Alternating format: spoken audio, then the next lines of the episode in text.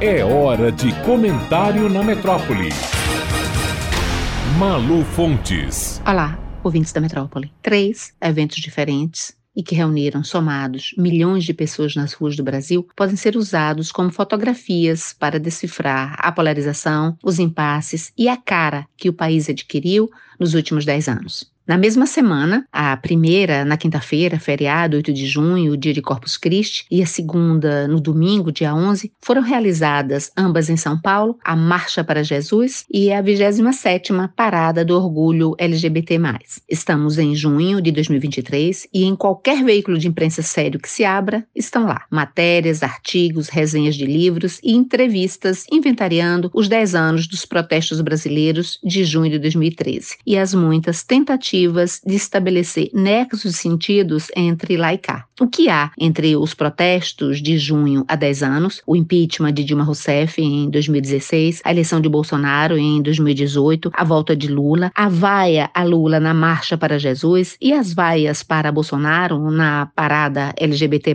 Há muita coisa, muita coisa que se sabe, muita coisa que não se sabe e muita, muita gente que deveria já ter entendido, mas que até hoje ainda não entendeu nada do que foram os atos de 2013. Não é por acaso que junho de 2013 se transformou em um marco dos mais importantes da história recente brasileira e tem merecido, de diferentes áreas do saber, tantos textos e tantos livros de lá para cá. Sim, sabemos que não era só pelos 20 centavos o valor do aumento das tarifas de ônibus há 10 anos. O problema de 2013 era exatamente isso. Ninguém entendeu sobre o que era e uma década depois, poucos entendem. O que se sabe é que depois daquilo, a esquerda brasileira perdeu um dos seus maiores trunfos conquistados na redemocratização do Brasil nos anos 80: o protagonismo dos protestos, das marchas e das passeatas de rua. Era um movimento de esquerda? Não era. Era de direita? Também não. E quem fica parado até hoje numa das fileiras dizendo que sim, era uma coisa, ou do outro lado, que é a outra, só merece mesmo ouvir que vá ler tudo que já se escreveu sobre o assunto de lá para cá e que tente prestar atenção a todos os atores sociais e políticos que estavam nos protestos e onde estão hoje. E prestem atenção em quem morreu no meio do caminho,